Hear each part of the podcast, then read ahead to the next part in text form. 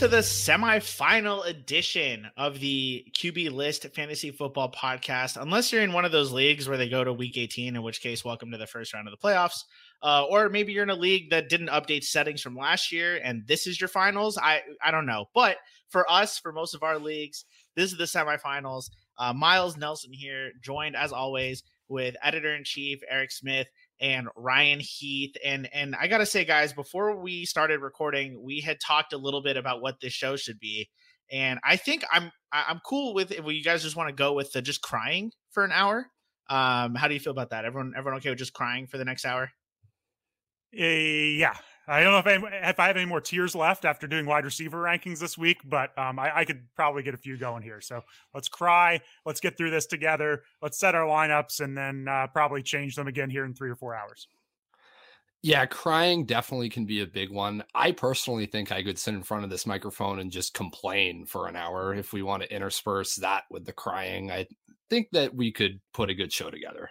Yeah, it's perfect. You know, we can hit all three bases of of the, you know, the different levels of, of grief. We can have the person crying over all of the players on COVID and and uh, being injured and everything else going on. You can be the the complainer, um, and then Erik, you can just be like the person questioning God and just like, why, why are you doing this to me? Why is everything happening? Uh, in case you're wondering, you know, you've been under a rock, you haven't been paying attention to the NFL news, and and you use this podcast uh, as your way of understanding what's going on. By the way, uh, everyone is still on COVID reserve list. Um, it, there are fewer players this time. Last week, I read off a list of about 20 players or so, maybe 15 players uh, that were on COVID reserve that were fantasy relevant. This week, it's only like 10.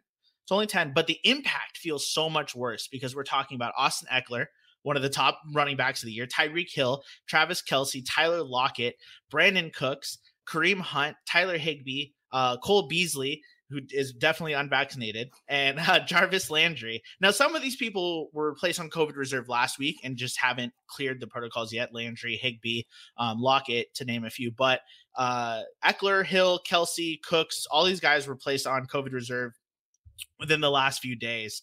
And uh, that leaves their status in question for this week, especially uh, as the games are spread out this weekend. We do have a few Saturday, uh, Christmas Day games, uh, one of those being Kansas City. Uh, so, what does this mean for the Kansas City offense uh, if number one, uh, Hill and Kelce can't get off the COVID list in time? you know, if they don't move the game till Tuesday, which apparently is the uh, everyone's favorite internet rumor that they're just going to do that because it's Kansas City.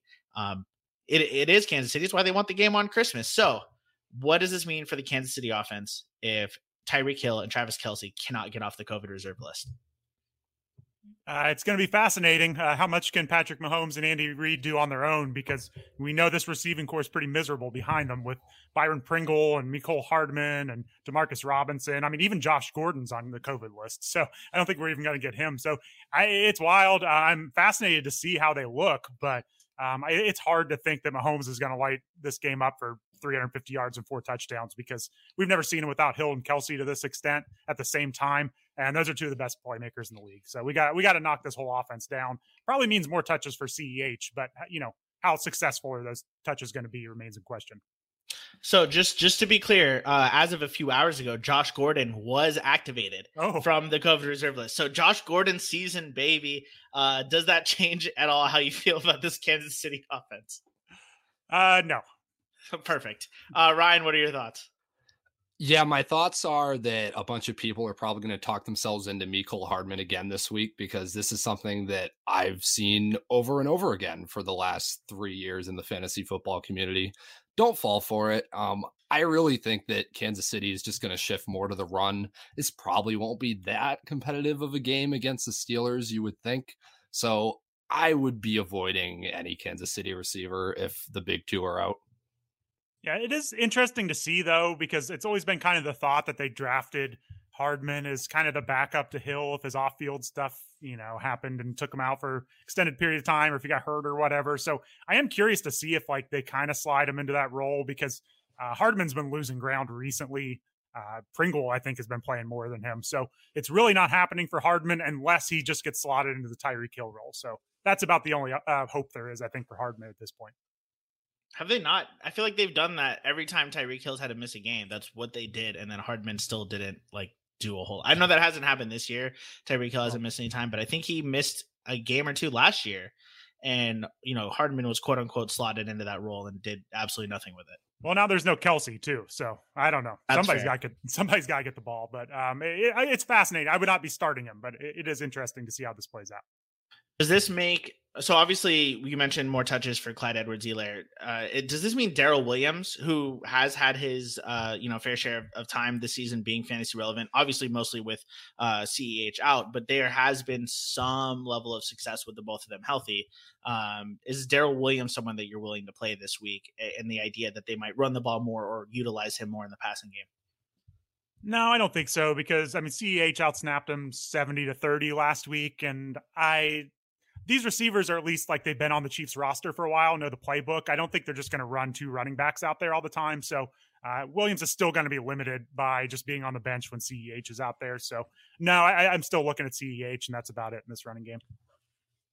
This also probably shrinks the scoring pie quite a bit. I wouldn't expect Kansas City to be in the red zone as often, and that's really where the Darrel Williams appeal is. Is that he's on the Chiefs on this high-powered offense and yeah. can steal a touchdown here and there.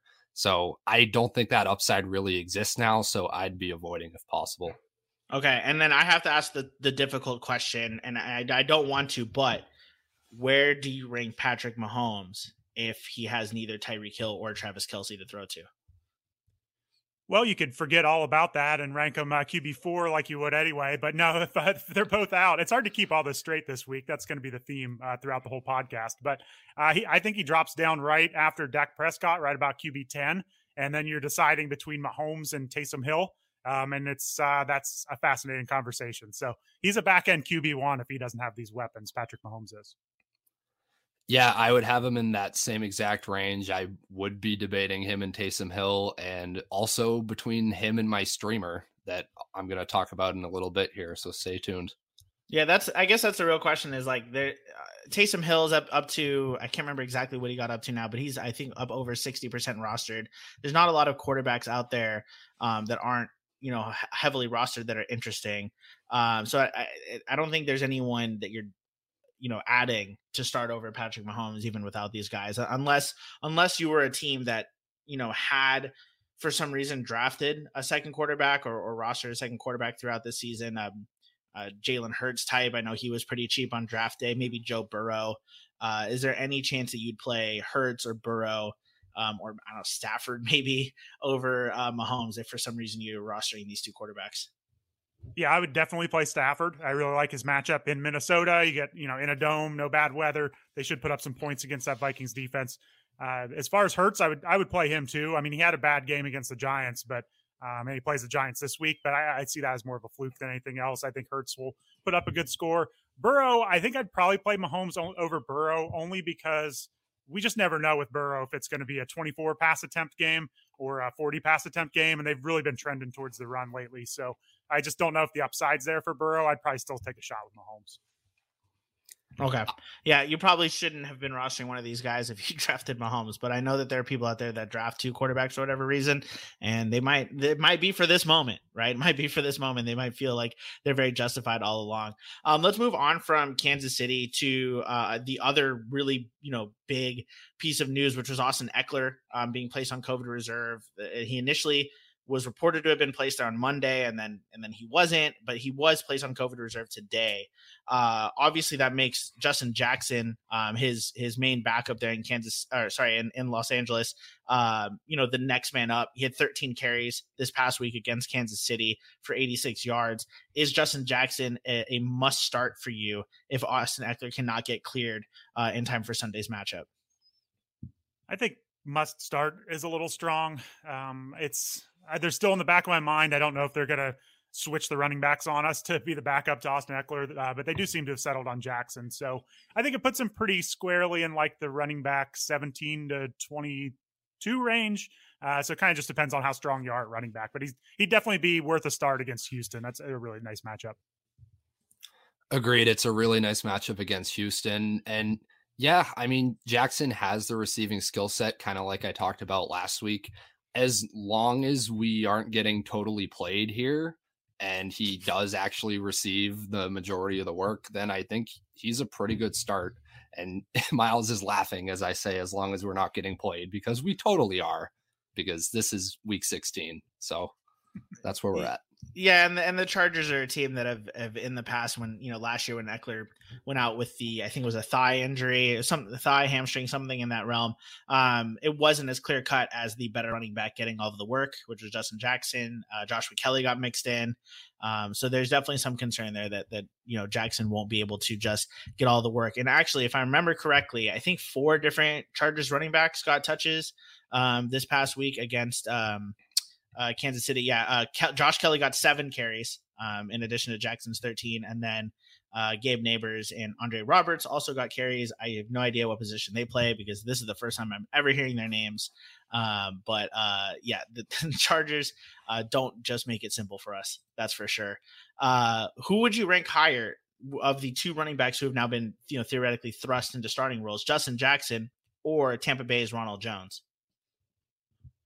Oh man, I think it's Ronald Jones. Uh, it doesn't feel good, and we know what could be coming with Ronald Jones. Uh, this could certainly he drops a pass and he's on the bench, but um, this offense is talented with Tom Brady at quarterback and a good offensive line. They're missing a bunch of weapons. Someone's got to get the ball, so I'm starting Ronald Jones pretty confidently, as confidently as you could start Ronald Jones anyway.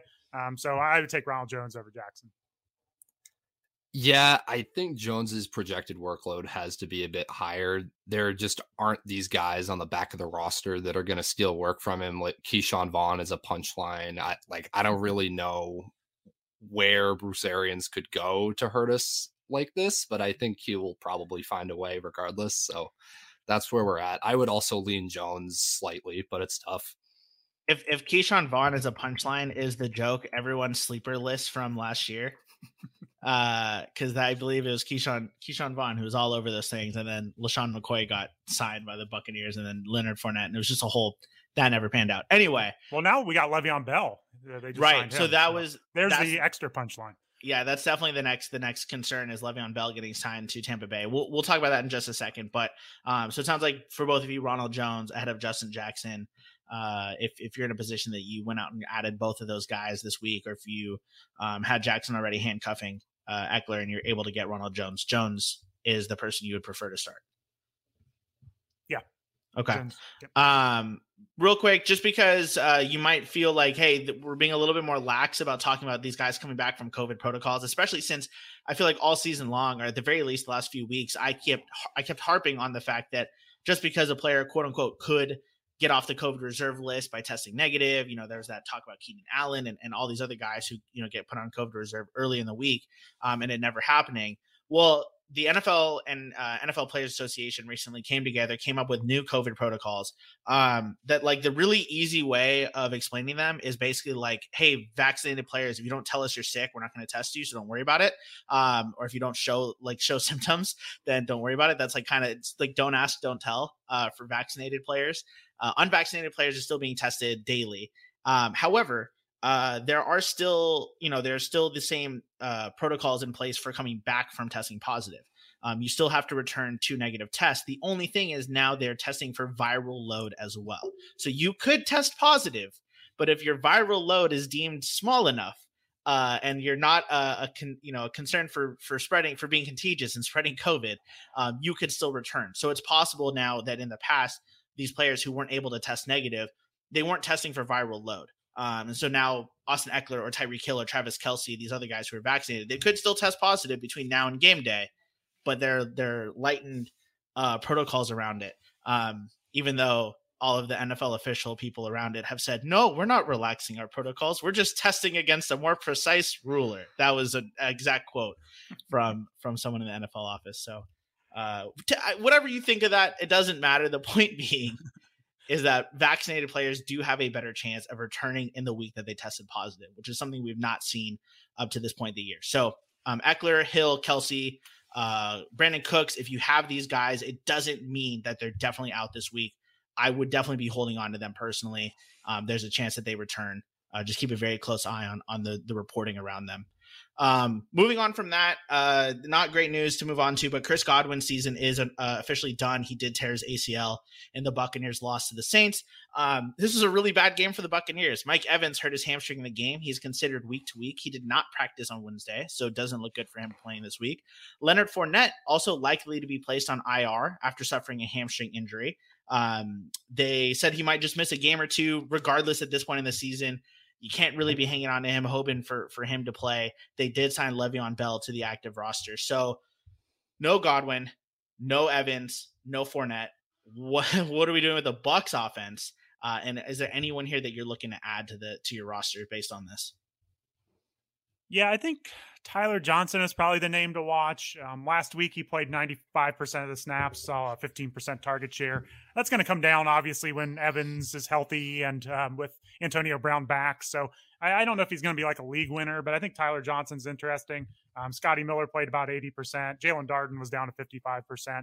Uh, but then we also have Breshad Perriman, who I believe was on the COVID list last week. He'll be coming back. So it's a mess here. I do think it's worth chasing, though, just because it's Brady and we've seen what this offense can do through the air. And Fournette was a big part of the passing game, too. So there's a lot to replace here. So I think Tyler Johnson is the first one.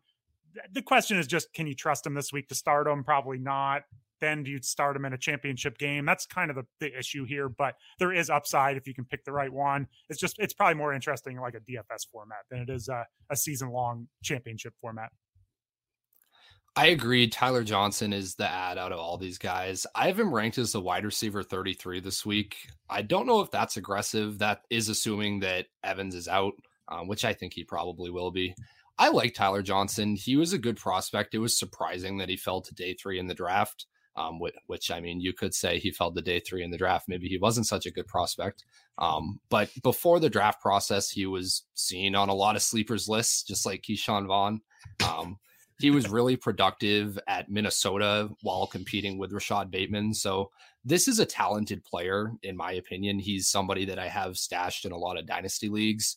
So if I have to pick somebody that's going to pop in these final two weeks, it's probably him. Okay. So Tyler Johnson, is he so you have him ranked at wide receiver 33, Ryan, which means he's borderline startable for you uh, if you're in the well, I was gonna say right league. Uh, that feels like the wrong roster construction if Tyler Johnson's startable for you. Um, Erik, is Tyler Johnson at the very least someone worth stashing? Like, would you be adding him this week just in case, uh, or is it? Are you still too apprehensive on on trusting you know him in this offense?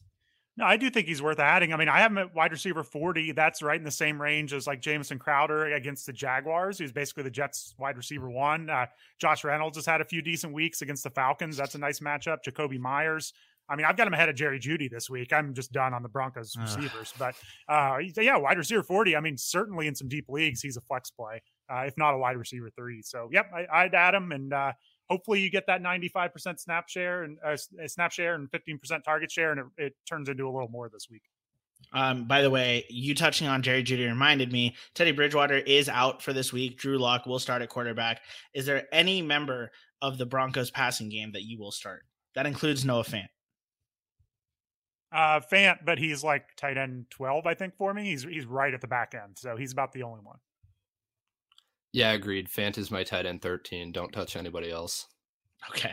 Uh, back to Tampa Bay. Uh, is Le'Veon Bell someone that you should be stashing uh, in case there's any any reporting uh, that he might get, you know, the start? Um, Ronald Jones is certainly not going to get the passing down work. Uh, that might go to Le'Veon Bell. And, you know, also it's Bruce Arians. So if he comes out and says Ronald Jones is our guy and he's going to get 100% of the carries, that obviously means that he's not.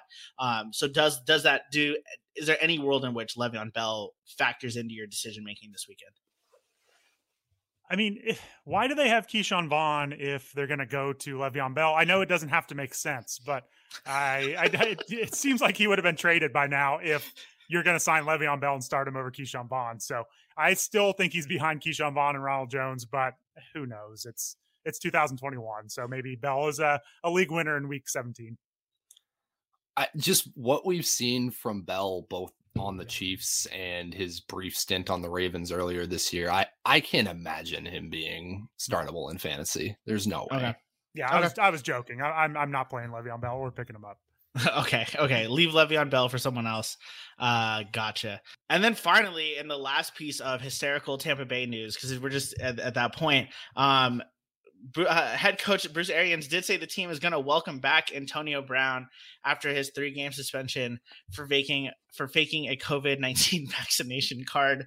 Because when they said that he wasn't going to be welcome back a few weeks ago, and then we're like, oh wait, this is the NFL in 2021. Anything can happen to our wide receivers. Uh, turns out they were right, I guess, with Godwin and Evans both out uh, they're they're going to go back on their morals and, and say, "Hey, Antonio Brown, we need you." So, uh, how excited are you to start Antonio Brown on your fantasy football teams this weekend? I mean, Arians was at least upfront about it. He was like, "Yeah, this is this is for the best for the football team, so I don't care what you all think, basically." But uh, I've got him as a top ten wide receiver. I don't know about you all, but if Mike Evans is not out there and Chris Godwin's not out there, it's Gronk and it's Brown, and that's it. And uh, we know that Brady loves him some Antonio Brown. So I would be shocked if we don't see like 15 targets here. I, I just I don't know that there are many other receivers we can pencil in for this workload that Brown's going to see this week. Yeah, he's my wide receiver 14. I'm probably too low on him, honestly. Uh, he he's gonna really help out all of my eliminated best ball teams. I'll tell you that. there yeah. you go. All right, uh, let's go ahead and move on to Thursday night football. Uh, before we do, you know, we're going to talk about a lot of players here on this podcast, and uh, not going to talk about every single one. So go to QBList.com, check out our sit start article. We talk about every fantasy relevant player in every single game.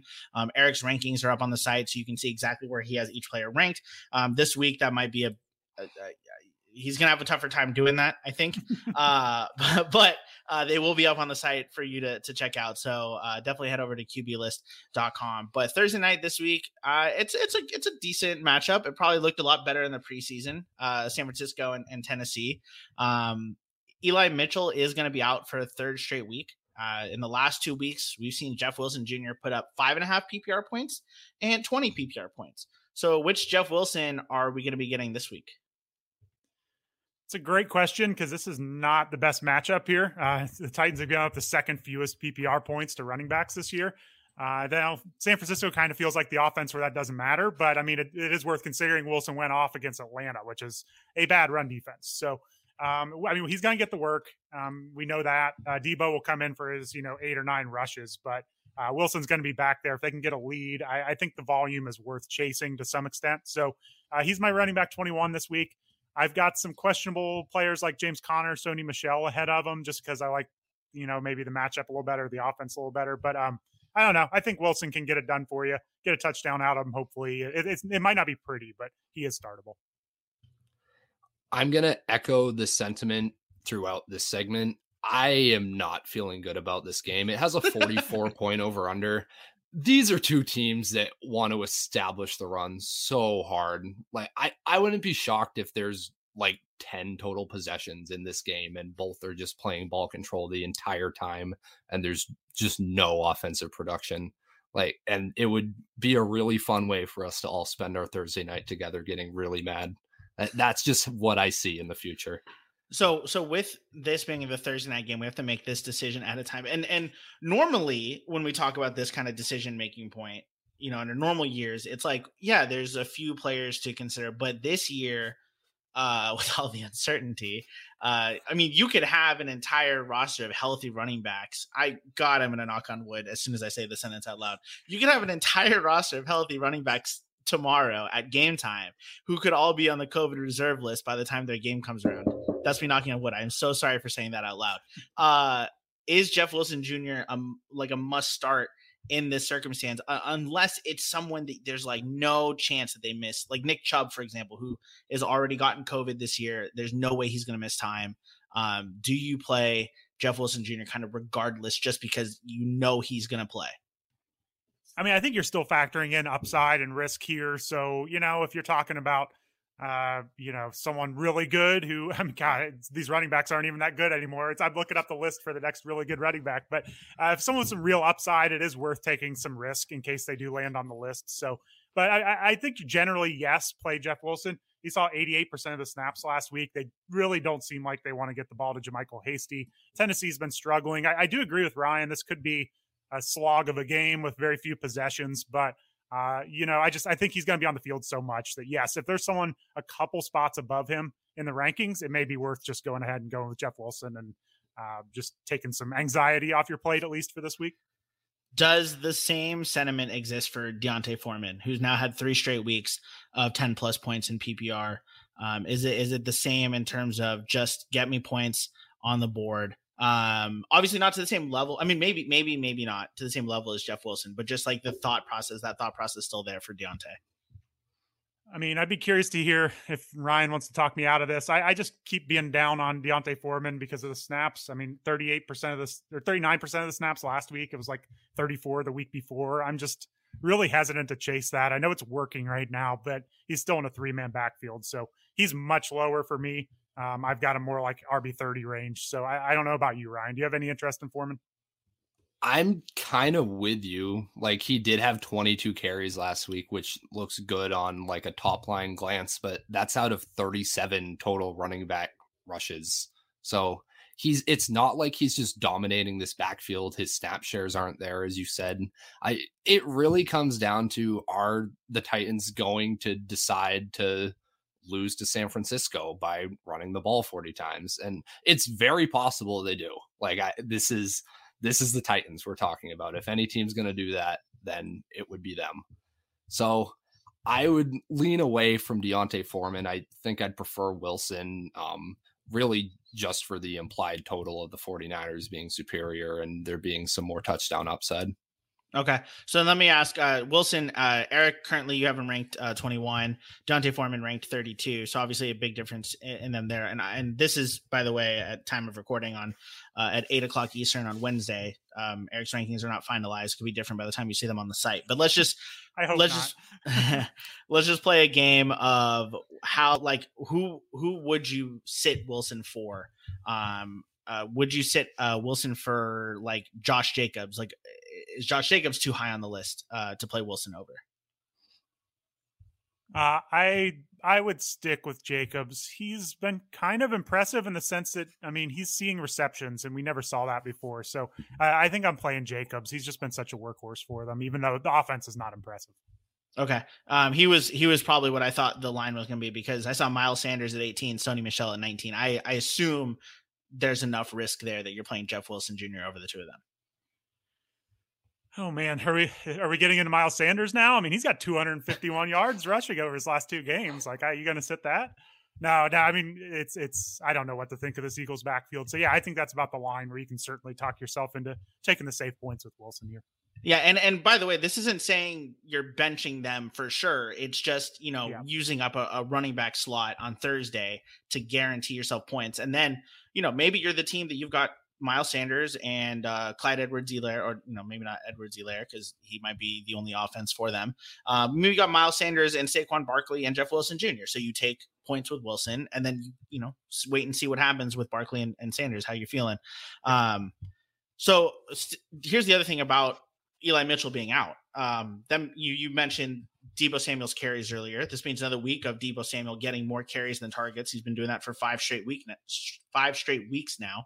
Um, that typically has meant good things for Brandon Aiyuk, uh, who's had double digit PPR points in three of the four games up until last week when he had two targets, even though he was on the field for 56 out of 57 snaps. What, wh- why? What happened? Can we play Brandon Aiyuk this week? Because it seemed pretty straightforward. Mitchell's out, Deebo's less of a wide receiver. Brandon Aiyuk good.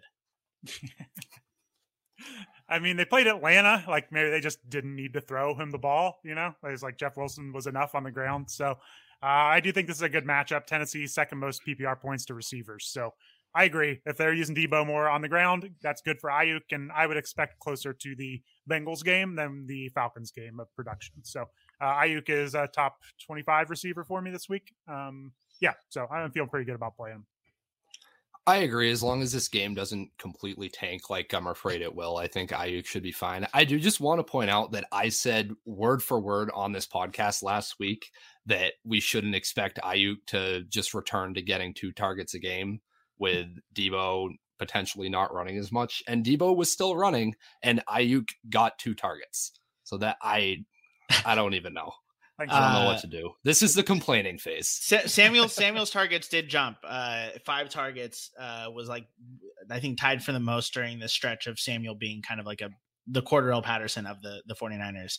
Um, hey, Yahoo and ESPN, everyone, give Deebo Samuel running back eligibility, please. Thank you. Uh, do you okay? Moving to the other side of the ball. Uh, do you have any doubts about playing AJ Brown right away? Um, he has not played since week 11, which he left in the first, I think, in the first quarter first half with a chest injury. Um, he averaged 25 PPR points from week six to eight, and then averaged seven and a half PPR points from weeks nine to 11. Now, again, he did leave week 11 early in the game. He had nine, I think, almost 10 PPR points in that game. So he was he was trending towards a good a good game in week 11, but still very very stark uh, difference between those two kind of segments of games. And now first week back, no Derrick Henry. Uh, Ryan Tannehill doesn't look like he knows how to throw a football anymore. Do you play AJ Brown? I do. I think in a different year, maybe you try to be a little more hesitant getting them in your lineup. But with the mess that everything is right now, they desperately need him. Uh, they need to get him the ball. They're still, you know, they're still fighting for a number one seed here. So um, I've got him wide receiver 12 because you look behind him and like I've got uh, Stefon Diggs. He's playing the Patriots. Uh, Ja'Marr Chase has been up and down. Tyler Lockett just had COVID. Like Adam Thielen's coming off injury. It's there are a lot of questions right after AJ Brown, even that high in the rankings. So start Brown. He's too much of a playmaker, um, and they they desperately need him. Yeah, something we've learned this year, I think, is that most wide receivers have a floor of zero points. And you could say that AJ Brown has a floor of zero points this week with injury concerns. Uh, but the upside that he has is probably stacking up with like a high end wide receiver two, low end wide receiver one. So I'd agree with Erik. I think you're starting him. As, and you held him all this time. Like you, you should probably start him if you did that. Okay. Um, now there's another wide receiver in this game uh, who it, it has had his fair share of injury problems and somehow does not have an injury designation, even though I think he's had one every single week since like 2017. Uh, Julio Jones practiced in full on Wednesday. Um, he didn't practice at all to start the week, but practice in full doesn't have any injury designation, is expected to play uh, against the 49ers. Um, just, I, am going to cut to the chase. I'm not even going to play coy here. Just eh, please advise everyone at home why they should not be playing Julio Jones. I could go on a real long rant about how does he not have an injury designation, but we're already at 35 minutes, so um, no, don't don't play him. He only played like 40% of the snaps last week, and uh, we just we just can't trust him. So I'm sitting him. Uh, he's a long way away from starting for me. Yeah, Julio Jones will probably be my showdown captain on Thursday night. Oh no. And that Ryan. that should tell you to stay away. Ryan. That's the contrarian of all contrarian takes. I love it. Uh, by the way, uh, the last time Julio Jones scored double digit in PPR was week two. Um, he has not scored double digit since then. Uh, so hey, just that contrarian is what I need in my showdown captain slot. All right. Perfect. Perfect. Uh, yeah, you, all you need is for it to hit one time. Uh, great let's move on to the streamers of the week. Uh, Ryan, keep it simple, keep it straightforward. Who you streaming this week? All right. Assuming Lamar Jackson is not playing, we are absolutely streaming Tyler Huntley. He is rostered in just 5% of leagues. He gets the Bengals this week all I need to tell you is 13 rushing attempts last week. That that you should hear that and be like, okay, I'm gonna play him as a low end QB one. He had 40 pass attempts in this competitive game where they were trying to come back against Green Bay. I think it's possible that that game flow gets uh gets duplicated against Cincinnati. Again, kind of like Erik said, it depends which version of the Bengals offense we get. Um, whether Joe Burrow is allowed to throw it a bunch or if they're just playing ball control for most of the game. Uh, and I'll say Tyler Huntley has really good weapons. I think we really underestimate how important weaponry is to quarterbacks. He's certainly got better weapons than somebody like Jalen Hurts or Taysom Hill or possibly this week even Patrick Mahomes. So I think he's really in consideration with all these guys. Yeah, um, and and Lamar didn't practice uh, today, has not practiced this week, so there's a good chance Tyler Huntley's uh, starting again for Baltimore this weekend. Yeah, and honestly, I kind of hope he is. He's pretty fun to watch. Like he he's he's a fun player. This is the type of player that every team should have as their backup. So, all right, moving on to tight end now. I've got Cole Kmet. He has more targets than any player on the Bears in the last month, which might surprise you because he hasn't been lighting it up in the fantasy football world. even though he's been the tight end 12 on a per game basis in that period, it's mostly because he hasn't scored a touchdown all year. And you might say, well, yeah, of course he hasn't scored a touchdown. Jimmy Graham is the number one touchdown scorer for the Bears tight ends. But as it turns out, Cole Kmet has nine red zone targets this season, which is more than Jimmy Graham has. He's leading all Bears tight ends in red zone targets. It's kind of amazing he hasn't scored a touchdown yet.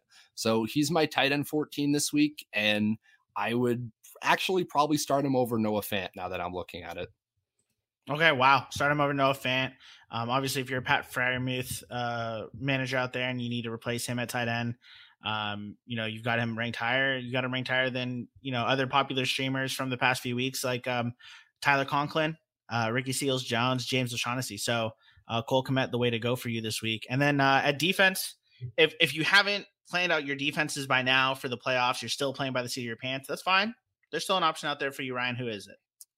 Yeah, I think Seattle's in a good spot this week. They're home favorites against Chicago. Uh, the Bears are implied only 18 points, and the Bears have allowed the second most sacks in the league, which is 45 total, which gives them a even three sacks per game. Justin Fields has gotten sacked a lot, and he tends to put it on the ground. So that's pretty good for opposing fantasy defenses. It generates a lot of turnover opportunity.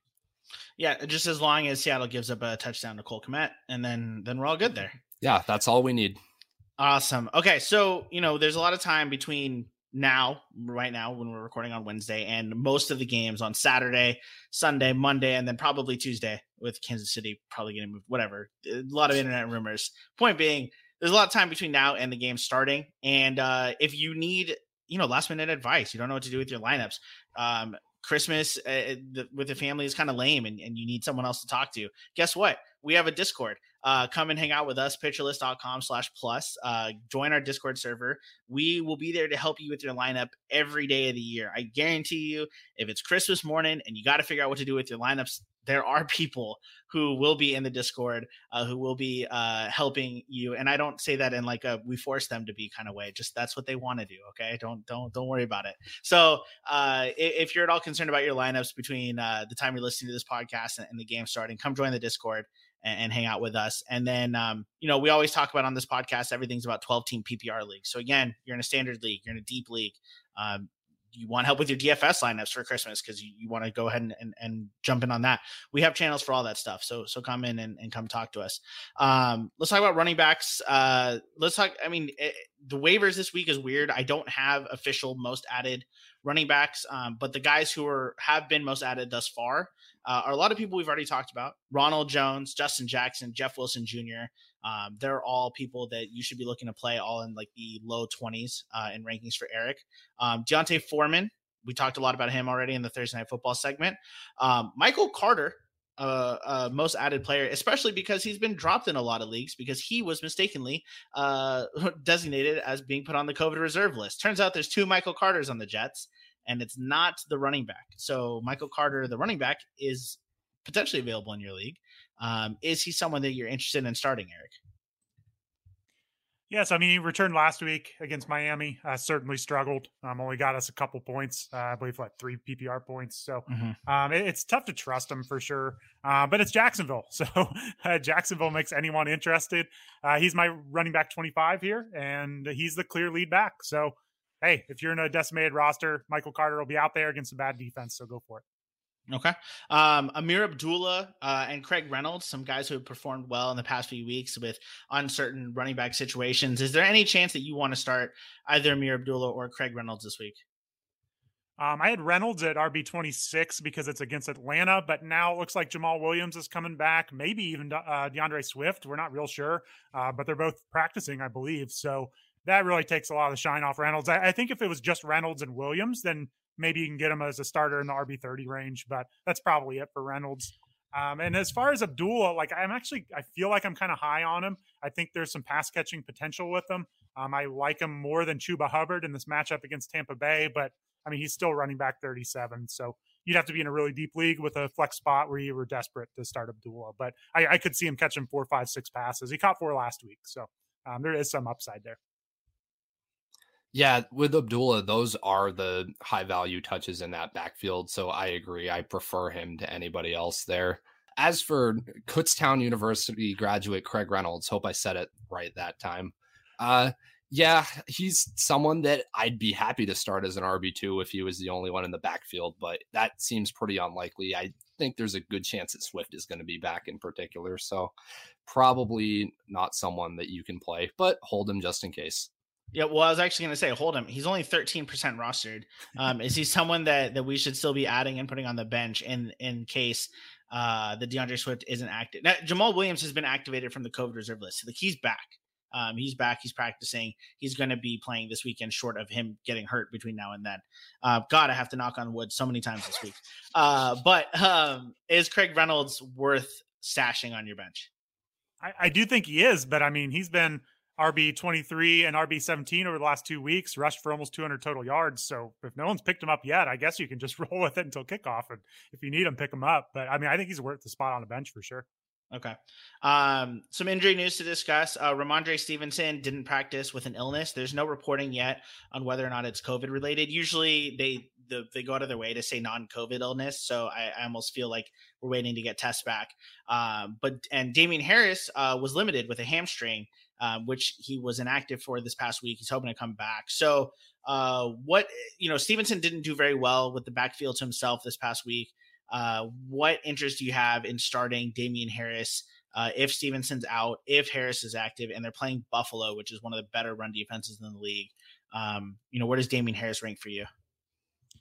Yeah, so I mean, yeah, Buffalo's allowed like the six fewest points to running backs. Um, I kind of ranked them both like they were both playing, and that put them both in like the 30 to 35 range. Um, if it was just Harris, you can certainly get him up higher than that. It's probably around 27, 28. Uh, it, it's it's a game script thing. They fell behind last week. They had to throw, and that meant it was Brandon Bolden. So same thing could happen to Harris. It's re- just really just comes down to the game script against Buffalo. So he's going to have a pretty low floor, um, but he's talented, good running game. So you could you could start him as an RB two. So Ryan, would you rank Brandon Bolden higher than Damien Harris? uh, I was already like reliving the most recent Patriots game in my mind and thinking about how the game script got away from them, and then you just hit me with Brandon Bolden and kicked me while I'm down. So I, I don't I'm not even going to dignify your question with an answer. Uh, I will. I will ask this question: um, Is Damien Harris someone worth holding off on starting D'Onta Foreman for? Like, if you've got Foreman, you've got Harris, you got one open running back spot. Are you slotting in Foreman in today, or are you holding out hope uh, that Harris is the lone running back there in, in New England? I, uh, man, I'm just pretty down on Foreman, so I think I would hold out hope for Harris personally. Okay. Um, yeah, I don't know. I know Foreman's been good. I just, I just can't get myself to start him. Yeah, I'd also hold out hope for Harris. I'd be a little higher than Erik. I'd have him as a back end RB two if he's alone, because hopefully the game script will be different. I'd say as as a battered and beaten Patriots fan. Poor us. We're, we've been having a real tough run lately. Oh man, it's been so sad. Uh, Kareem Hunt won't play this week, regardless of his COVID stats. Um, he's not ready to return from his ankle injury. At this point, do you even still hang on to Kareem Hunt? Is he is he droppable uh, to get actual active depth um, at at you know whatever position you might need it at? I think he's worth dropping. There's just there's so much stuff swirling around right now. You need all the spots you can get, and Chubb is healthy right now, so it's eh, you know best case scenario he's stepping into his old role. It's not like he's got the backfield here to himself. So I think you can move on from Hunt. We're running out of weeks here. Okay. And then uh, James Conner did not practice with a heel injury. That's new. Last week it was an ankle injury that he gutted out against the Lions uh, as Chase Edmonds also returned in that game. So uh, this is a perfect segue into normally we do like rankings disputes and other like fun stuff. It's not fun anymore. This isn't this isn't fun. We're just going to be talking about what we're calling uh, uh, are we in any way shape or form confident in in these players and, and what we can expect from them. So we're going to start with the Arizona backfield: James Conner, Chase Edmonds. Um, you know, eh, how confident can you feel if you've got one of these running backs on your team heading into this week? I am not very, and I was pretty high on Conner and had him ranked pretty high most of the year, but um, I didn't even know about the new injury, so that just adds another layer onto it. Uh, Conner only saw 44% of the snaps last week. Edmonds saw 39, which is just a horrible split. Um, uh, Arizona's kind of moving the wrong direction here. Uh, the team just seems to be, you know, it's obviously taken a step back without DeAndre Hopkins. Um, Colts have given up like the fifth fewest points to running backs this year. It's not a good spot here. And I don't know how they're going to use these running backs necessarily. So I think Conner's back in the touchdown dependent range. And I, Edmonds is way down at running back 34 for me. I, I don't think you can really start him right now. Ryan, are you more worried about me throwing it to you here because you believe so much in Chase Edmonds, or because I'm going to ask you about the fact that you just watched this Colts defense shut down a running game? So, what does this do for your thoughts on the Arizona backfield? Yeah, I'm s- still just in my spiral thinking about how I'm probably going to have to start Chase Edmonds in a dynasty league this week. Um, I my confidence level on either of them is pretty low, but I would rather be starting them than like random guys you're getting off the trash heap like a Texans running back or something. That's about where I'm at, I think. Dude, going straight for the Texans, right? Like, yeah, he's better than Rex Burkhead. Okay, that's what we're. Yeah. um. Okay, D'Onta Foreman. I'm gonna go back to this guy, D'Onta Foreman, or an Arizona uh, Cardinals running back. I actually have Foreman ahead of Edmonds, uh, which is terrible. But um, I have Conner way ahead of Foreman, so that's my order. I'd put them both over Foreman. Okay, uh, Jeff Wilson Jr. Uh, or Erik for you, Conner, uh, Ryan for you, both of them. Yes, so I actually have Conner ahead of Wilson Jr. Um, I could go back and forth on that one. I yeah, think, but take the uncertainty. The, like uh, you have to make that decision tomorrow. Yeah, I mean Conner just for the touchdown upside, I think. But yeah, I mean, like you said before, it might be worth just taking Jeff Wilson if he's playing and he's healthy and he's playing Thursday night. Just get him in your lineup. I agree, Wilson over both of them, just because of uncertainty. Okay, and then um, what about like Justin Jackson or Ronald Jones? Um, those ones you don't have to decide on until uh, Saturday or Sunday, so it's not you know you can wait and see on James Conner. Um, let's assume Conner's healthy. Uh, Justin Jackson, Ronald Jones, or the Arizona guys. Um, let's see. So I'm going to go with James Conner, still my highest of them. Um, then it's Justin Jackson. I, there's just too many names here, Myles. I don't know. I don't know well, who's starting Edmund, anymore. Edmonds, Edmonds is lowest for you, Erik. Yeah. I know that. So you can at least take. Tell me what on. to say. uh, Ryan, uh, how where are you with the Arizona guys versus uh, Rojo or Jackson? I'm just not confident playing James Conner in a week where he's missing practice with an injury we don't mm-hmm. know about. Even if he's active, I think yeah. I'd rather play Rojo or Justin Jackson over him. Okay, so long story short, if you've got Conner Edmonds, you should probably be looking to supplement your running back depth and or looking to your bench with the guys you've got. That's that's really what we're trying to get at here. Confidence level not high, not high with Conner and Edmonds uh, in their situation. Let's move to a different NFC West team. Uh, Sony Michel and Darrell Henderson on the Rams. Uh, Henderson came back last week. Michel was still the lead back, but you know Henderson still working his way back from from injury. Is that just you know he was working his way back? They were giving Michel a little bit of leeway considering how well he did against the Jaguars. Um, or is this going to be the situation moving forward where Michel is going to get more of the carries uh, than Henderson anyway? Can you in any way feel confident if you are either the Michel or the Henderson manager? It, it's a similar spot. I, I, have them both ranked a little higher than the Arizona counterparts here, uh, but I have Michel 19 and I have Darrell Henderson 29. I do trust this game against Minnesota in the dome to be higher scoring, so that's great. I trust the Rams offense, so there's touchdown potential. Um, Michel played 73% of the snaps last week, and Henderson played 27. I don't think that's just easing him back in. I, I really do think Michel has earned maybe a 1A to a 1B role, maybe a little more than that, but I think they're going to ride Michel for a little while here. So I like Michel the most. Um, Henderson is next, but like I said, this much higher scoring game here, so I I feel better rolling the dice with either of these guys. I agree. The Rams haven't shown a lot of reason for us to think they're all that crazy about Henderson. I mean, they did go out and draft Cam Akers right after drafting him and making him split with Malcolm Brown his rookie year. I still remember that one. Um, so yeah, I agree that you can't be crazy confident on Henderson. I also agree that Michel is who I'd feel a little better about. And the game environment is potentially good for both of them. Either could be scoring a touchdown. So I think you're definitely feeling better than the Cardinals guys. Okay, and I mean even more recently than than what you just mentioned with the the Rams being you know not all in on on Henderson, they went out and traded for Sony Michel um, earlier this year. Now obviously that was in, in large part due to Cam Akers getting hurt. Um, uh, and, and, them, you know, not being positive about Darrell Henderson holding up as a, uh, you know, lead back for a whole for a whole season. That was the reporting, by the way, around that trade was that they were concerned about Darrell Henderson's ability to be a workhorse back all year long. And and guess what? They were proven right.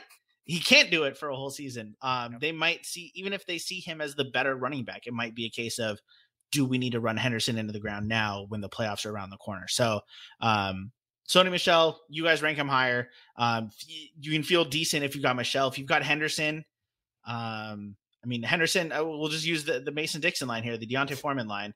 Is Henderson above or below the D'Onta Foreman line for you guys? He's above for me. I just okay. trust that offense, and he's more explosive.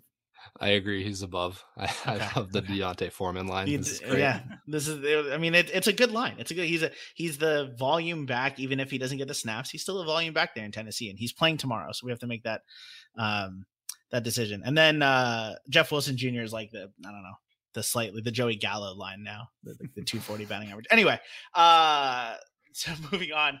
Um, Rashaad Penny uh, had a fantastic week a couple weeks ago um, you know, was still the lead back against the Rams. Um, much less of a great week, but you know, still the lead back there. Um, although DeeJay Dallas getting eight carries, 41 yards and the touchdown, definitely concerning. Um, you know, can you at all feel confident if you added Rashaad Penny, you know, before last week, uh, playing this week against Chicago? Uh, it's troubling. He, I mean, he left the game for a brief period of time, but uh, he played most of the game, and he he did get more carries than DeeJay Dallas, but um, DeeJay Dallas outsnapped him 58 to 42. So I think I, I don't know. I think Pete Carroll's just messing with us all here. Um, I, I, still have Penny RB 28 just because I do think against Chicago they can get the lead and run the ball and establish the run all day like they want to.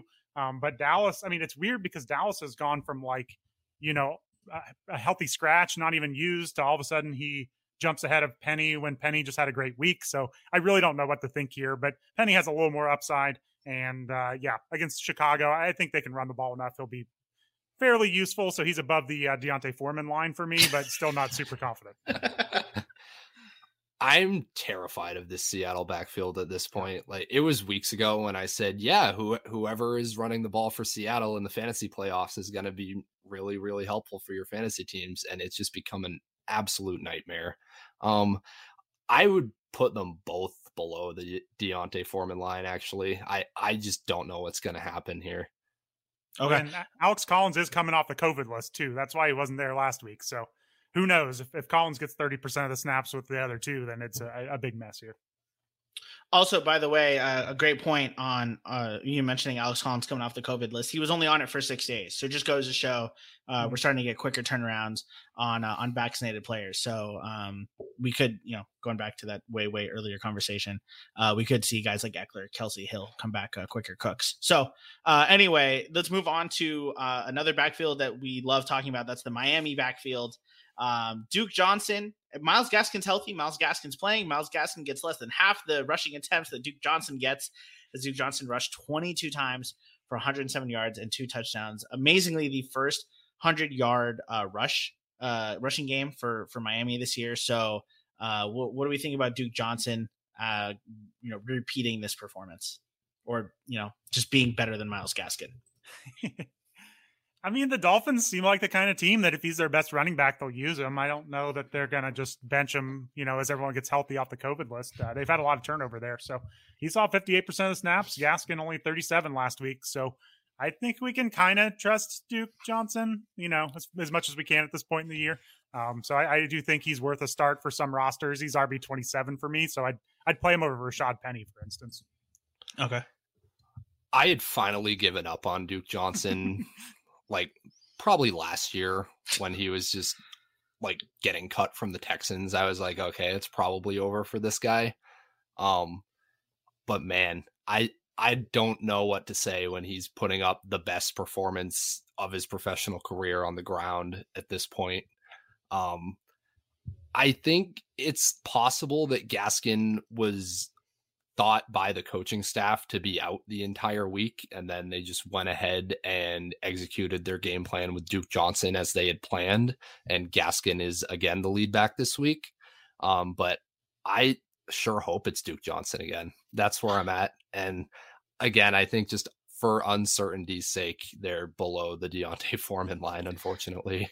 Yeah, and and they are going from playing the Jets to playing the Saints, uh, so much much tougher rush defense um, uh, than than you know the Jets are. So I can I can understand being concerned about that.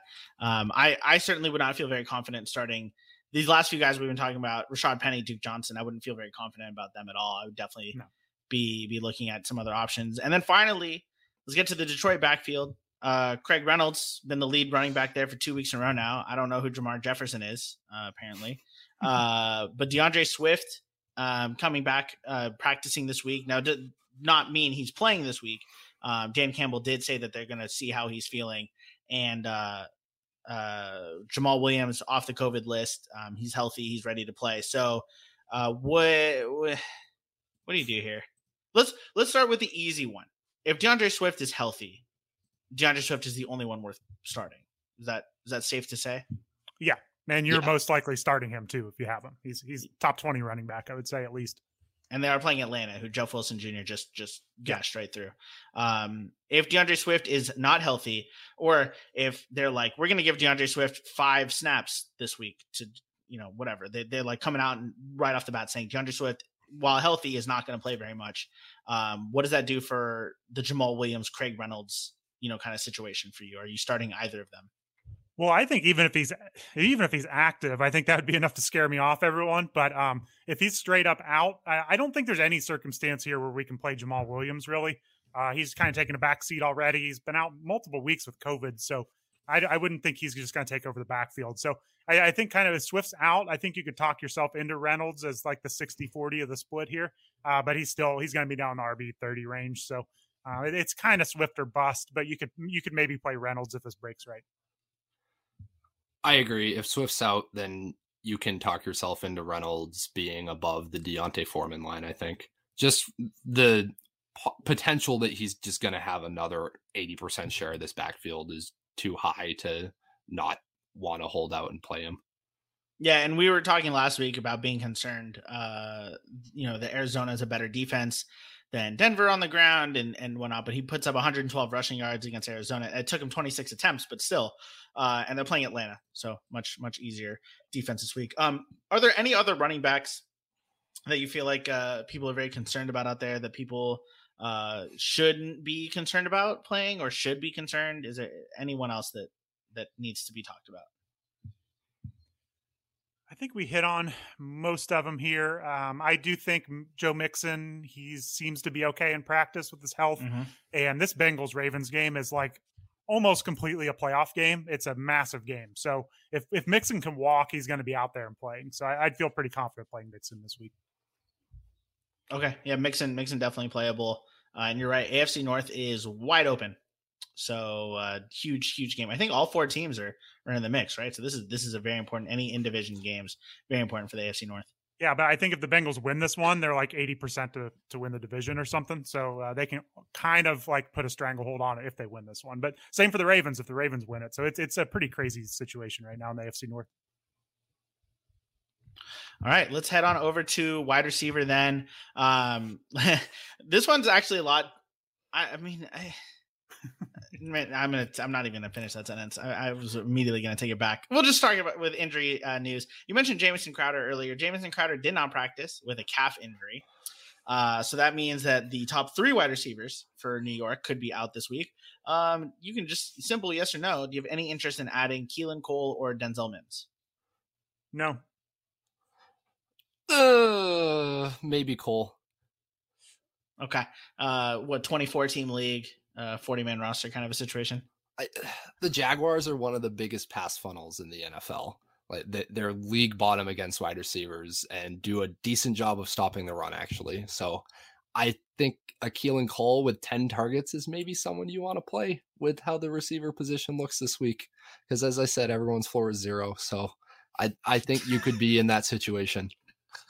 okay. Uh, Adam Thielen uh, uh, was limited today. Uh, he tried to play last week. Was a game time decision to be inactive. So uh, uh, there's a chance that Adam Thielen, a good chance Adam Thielen plays this week. any reason not to play Adam Thielen? Nope. Touchdown potential alone's worth playing him this week. Okay. Uh, and then uh, Emmanuel Sanders participated in the Bills walkthrough uh, today. Now he's you know he's injured, so you know doing a walkthrough not too difficult. But uh, a lot of times, if there's no chance of them playing, they won't even participate in the walkthrough. So um, this means that the Bills do think Sanders has a shot at playing, especially with Cole Beasley out. Um, you know, this means that they there's room for uh, another wide receiver there. So Emmanuel Sanders, um, does this do anything uh, for Gabriel Davis for you? Are you at all concerned about him, or is the fact that Beasley's out does that make it okay? Yeah, it, it drops uh, Davis down a, a, few spots for sure. I have no interest starting Sanders. He was struggling coming off an injury against the Patriots, but uh, there's a chance for Davis to have a real big role this week, and that would kind of hurt it if that's true. I've got to eat crow on Gabe Davis this week, unfortunately. So yeah, I think if Sanders plays, he's less interesting. But if he doesn't, then he's a legitimate start. All right, and then uh, again, most added kind of uh, wonky this week. Uh, we don't have the full waiver wire data, but I'll just say that the the top three names that really pop out, um, especially with the way that they performed recently, Amon-Ra St. Brown, Russell Gage, and Gabriel Davis. Uh, any one of those guys not worth starting this week, or are you just going to fire them up if you got them on your roster? Oh yeah, we can. I think we can start them all. Uh, Amon-Ra St. Brown was consensus wide receiver twenty five this week. No bye weeks. Uh, that's it's wild, but I, I believe it. Uh, he's looked good and he's getting a lot of work. So all three of them you can start.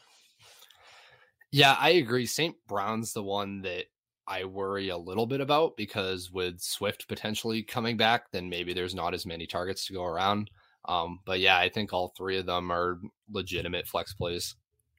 All right, and then uh, Antonio Brown's actually only seventy percent rostered. A lot of people uh, ditched him over the past, you know, I was gonna say a few weeks. He's been out since like week five, um, but uh, you definitely should be adding Antonio Brown, and you should be starting Antonio Brown because Erik has Antonio Brown ranked in his top ten at wide receiver. So first guy on the confidence level. If you have Antonio Brown, how confident are you in starting him?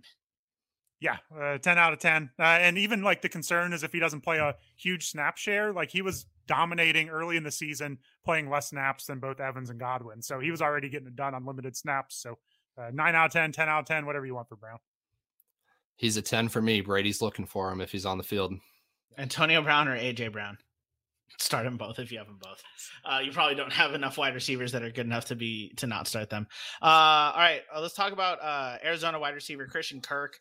Um, I mean, he he you know saw the volume, uh, especially with DeAndre Hopkins out. So, uh, are you confident firing up Christian Kirk again this week? Yeah, I am. I mean, Hopkins is just such a big loss to that offense. Someone has to fill it in. We've been mildly impressed with AJ Green, but I mean, he still is, you know, past the prime of his career. And uh, Kirk is just the one that makes a ton of sense. I mean, nine catches, 12 targets, 94 yards, and a touchdown last week. And he was pretty consistent, uh, double digit PPR points even before that with Hopkins around. So uh, there's a chance that he could, uh, you know, win you a league this year in the last two weeks of the season. I've I've got him uh, wide receiver 18. I know it sounds crazy, but we're already talking about him on Ross St. Brown at 25. So uh, it's really not that high for Kirk to get up to 18 this week. Kirk's my wide receiver 27, but that puts him in the same tier as my wide receiver 18. So yeah, I can't fault you. Start him if you have him. All right, and then let's uh just like we did in the running back section, let's head back to LA, um, where we've got two guys, you know, competing for for targets. Uh, they combined for five of them last week against Seattle. So, um, can you feel good about fire, going back to the uh, Van Jefferson or Odell Beckham Jr. well this week? Yeah, I think it's worth chasing them personally. Um, I, you know, there's just such a big hole to fill with Robert Woods out. Um, we saw Jefferson on the field for 92% of snaps, Beckham for 76, but Beckham was coming off of uh, COVID and he'd been banged up a little bit. And I just, I really like this matchup against Minnesota. I just think in a dome, there's a chance for a high score here. Uh, that game against Seattle was a little weird and just slower paced, but I wouldn't expect it this week. So um, I've got Beckham wide receiver 24. Um, Van Jefferson, I do have lower just because I do think Odell Beckham's a more talented player, but uh, I have Van Jefferson wide receiver 32.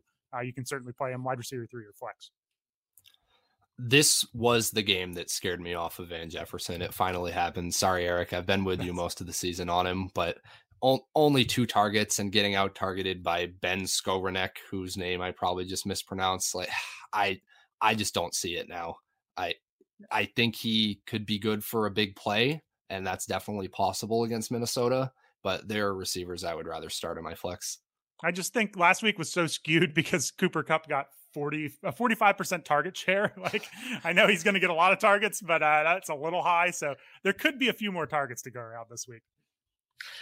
I'm gonna I'm gonna do a financially smart thing and start like a jar. You know, a lot of people have like a curse jar. I'm gonna have a jar for every time you guys say a name that I've never heard before in my entire life. I'm gonna put a dollar in that jar. Uh, ben Skowronek. That's a that's a new one for me. Um, let's head on over to Washington, where the only thing scary about Terry McLaurin is the fact that it's been four straight weeks of under 10 points in PPR. Um, obviously, there's been some quarterback issues. Uh, it was Garrett Gilbert starting uh, uh, for the Washington football team this week. I don't know if uh, Taylor Heinicke will be back. I think he and uh, Kyle Allen are still on the COVID list as of this moment. So, can you start Terry McLaurin? Uh, does the quarterback matter? And, and you know, can you start him regardless? I may have gone a little overboard here, but I just kept dropping him down my rankings. Terry McLaurin. It's just been it's been ugly for really ever since like week five. I mean, he had a spike game against the Packers, 122 yards and touchdown. He had a 100 yard and a touchdown against Carolina. And other than that, it's like a high of 12 PPR points over the last, you know, two thirds of the season. So I'm just kind of out on McLaurin, mostly because of that disaster, the QB situation. But I mean, he hasn't hit double digit targets since week seven.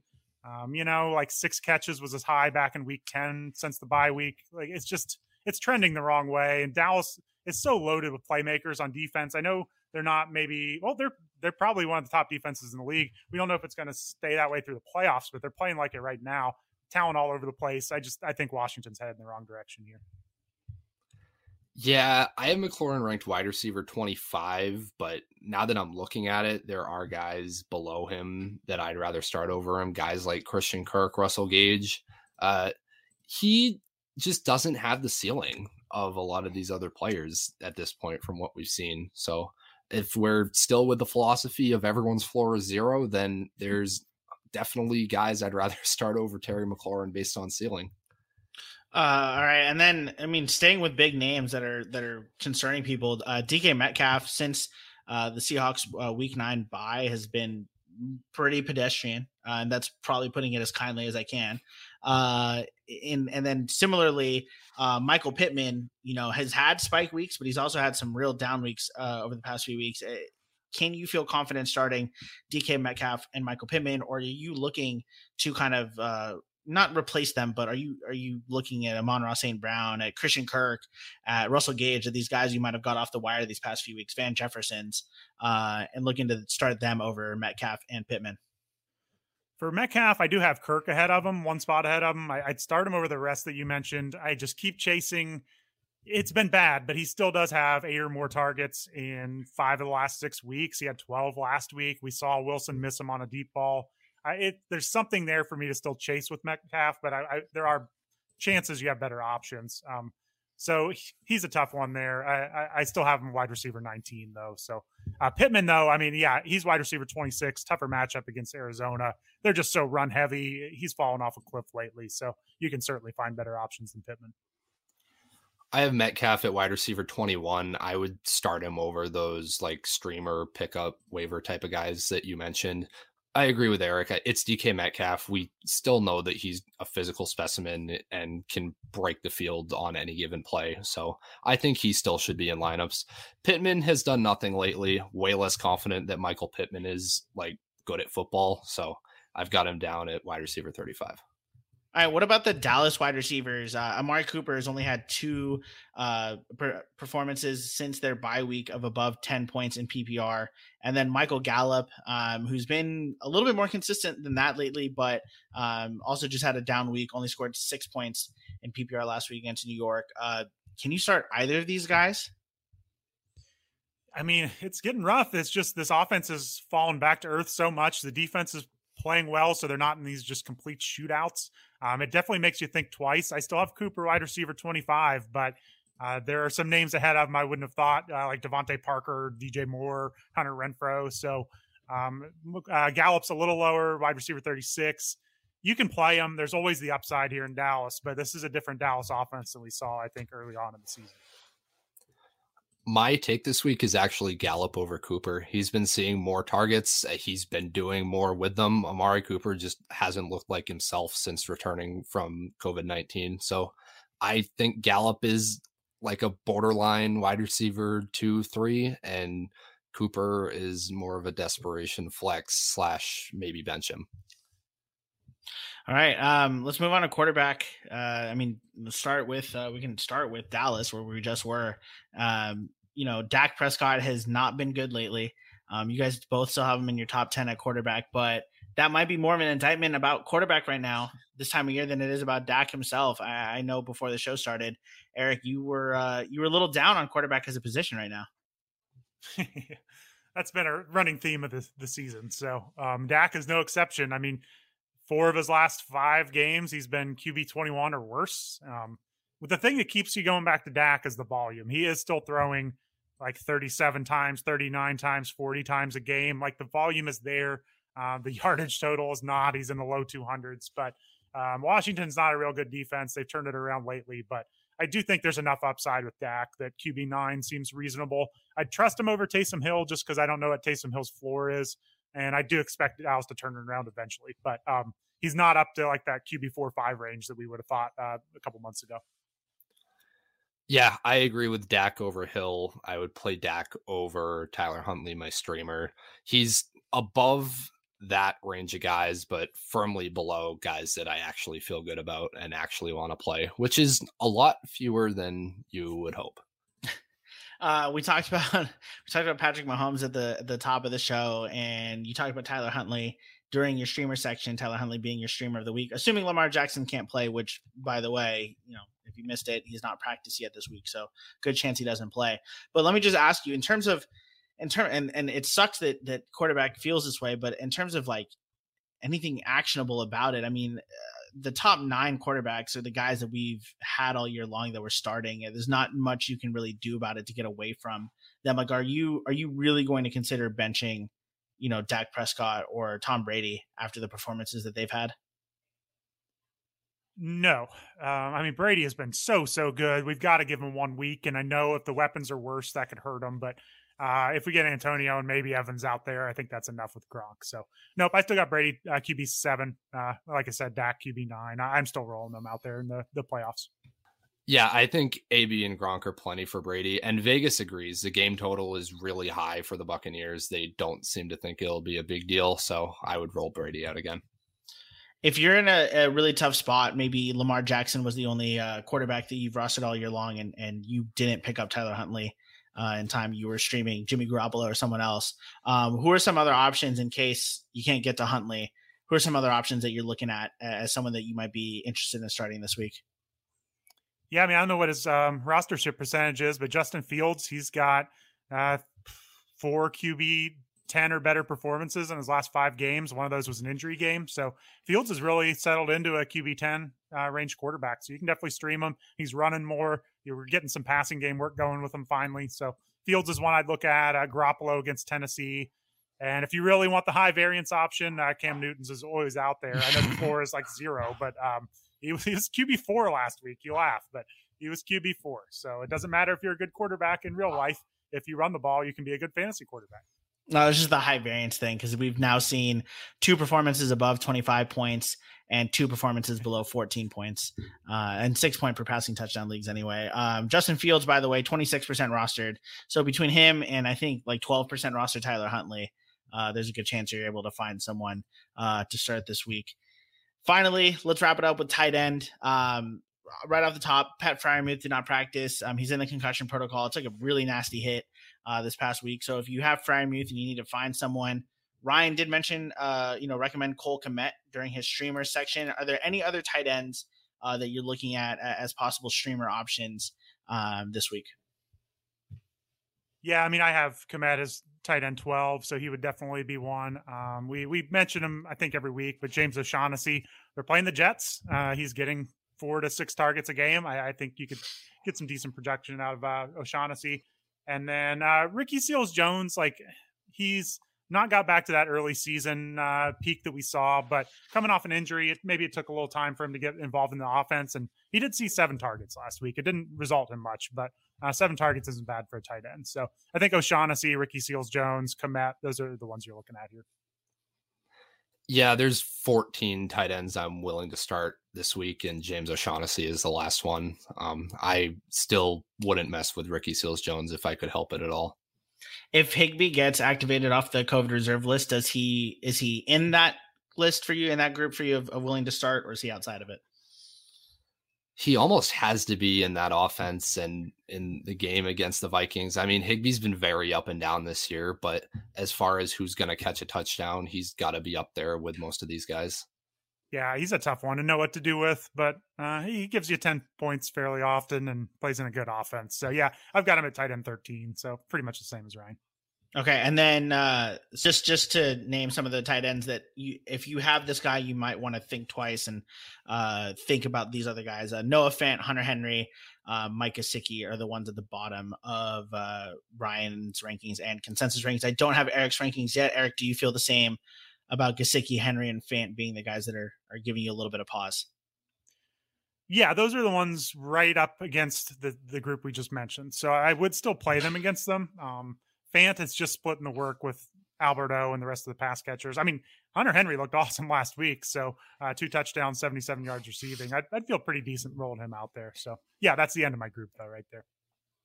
No, Hunter Henry didn't look so great last time they played Buffalo. So don't don't look at that. Uh, if you missed it, that was the wind game. They threw the ball three times. Uh, that, that that does not mean anything. It should not be that windy again this weekend. Uh, but uh, that is a good good point. At you know hour and twenty minutes into the podcast or whatever we're at, uh, weather matters. Look at the weather. If it's really windy, that that that can be a huge factor. Um, so just keep that in mind uh, as you're as you're looking at your lineups. Um, lastly, let's just talk defense real quick. Uh, we already uh, talked about our, our, favorite streamer of the week. That's Seattle against Chicago. Um, one defense that we do need to talk about. They're 85% rostered on Yahoo, so there's a lot of teams that are still holding them out there, and that's the Arizona Cardinals. Um, they've scored a combined five points the last two weeks, and they play Indianapolis this week, and then head to Dallas next week. Is Arizona a defense that's worth hanging on to? Do you anticipate playing them in either of these matchups? Not for me. I mean, they just gave up 30 to Detroit, so it's it's going the wrong direction. That's for sure. Yeah, they're they're not a top 12 defense in either of the next two weeks, so I don't see a reason to have them on your roster. All right, and then every every other defense that's uh, highly rostered has at least one great matchup in the next few weeks. Um, and by the way, a defense that everyone's been talking about is a great playoff defense because they play New York Giants this week and Washington next week. Is Philadelphia? They're still only fifty one percent rostered. Um, definitely someone that you could go and pick up uh, besides Seattle. Um, are there any other uh, low rostered uh, defenses that you guys anticipate uh, snagging for uh, the fantasy playoffs? No, I think that's most of them. Unfortunately, we get uh, the Jets and Jaguars playing each other, so that wipes out a couple defenses for us. But you never know; either side of that ball could pay off for you. So if if you're real desperate, you can pick one of them up. yeah, I don't want to tout the Jets or the Jaguars, so I I'll I'll go with I'll go with no. I mean, Houston Houston did just put up ten points as a defense against the Jaguars, um, thanks to three sacks and holding uh, Jacksonville to just ten points, or sorry, just sixteen points. So you know, it's um, it's not out of the realm of possibility for for these defenses to do well. So if you're in a really deep league, or if, I've seen some leagues where teams have three defenses, if you're on the wrong side of that league um, you could probably still do better than the Jets and Jacksonville against each other. Ooh, All right, Detroit, well that's Detroit versus Atlanta. That's two defenses there. Would you rather have them? Yeah, rank. You know what? Let's just do, rank those four defenses for me, Erik. Since you brought it up, rank Detroit, the Jets, Atlanta, and Jacksonville. Give me the uh, Detroit Dan Campbell Lions. Uh, then we're going to go with the uh, Jacksonville Jaguars, then the Jets, and then the Falcons. I, that's probably the wrong order. I don't know. I, I don't think the order is 29 through 32. I don't think the order matters regardless. All right. Well, that's going to do it for us here this week. Best of luck in your semifinals uh, or quarterfinals or finals. Everyone's fantasy playoffs are all weird, but best of luck. Uh, hopefully you're out there winning your leagues, moving on. Uh, and uh, hopefully, hopefully this is just like an easy week for you. Hopefully you're not too affected by everything that's going on, and, and you're looking at your lineup and listening to this podcast, going like, "What are they talking about?"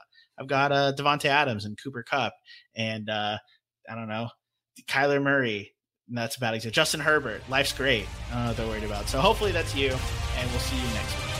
Quick knock on wood.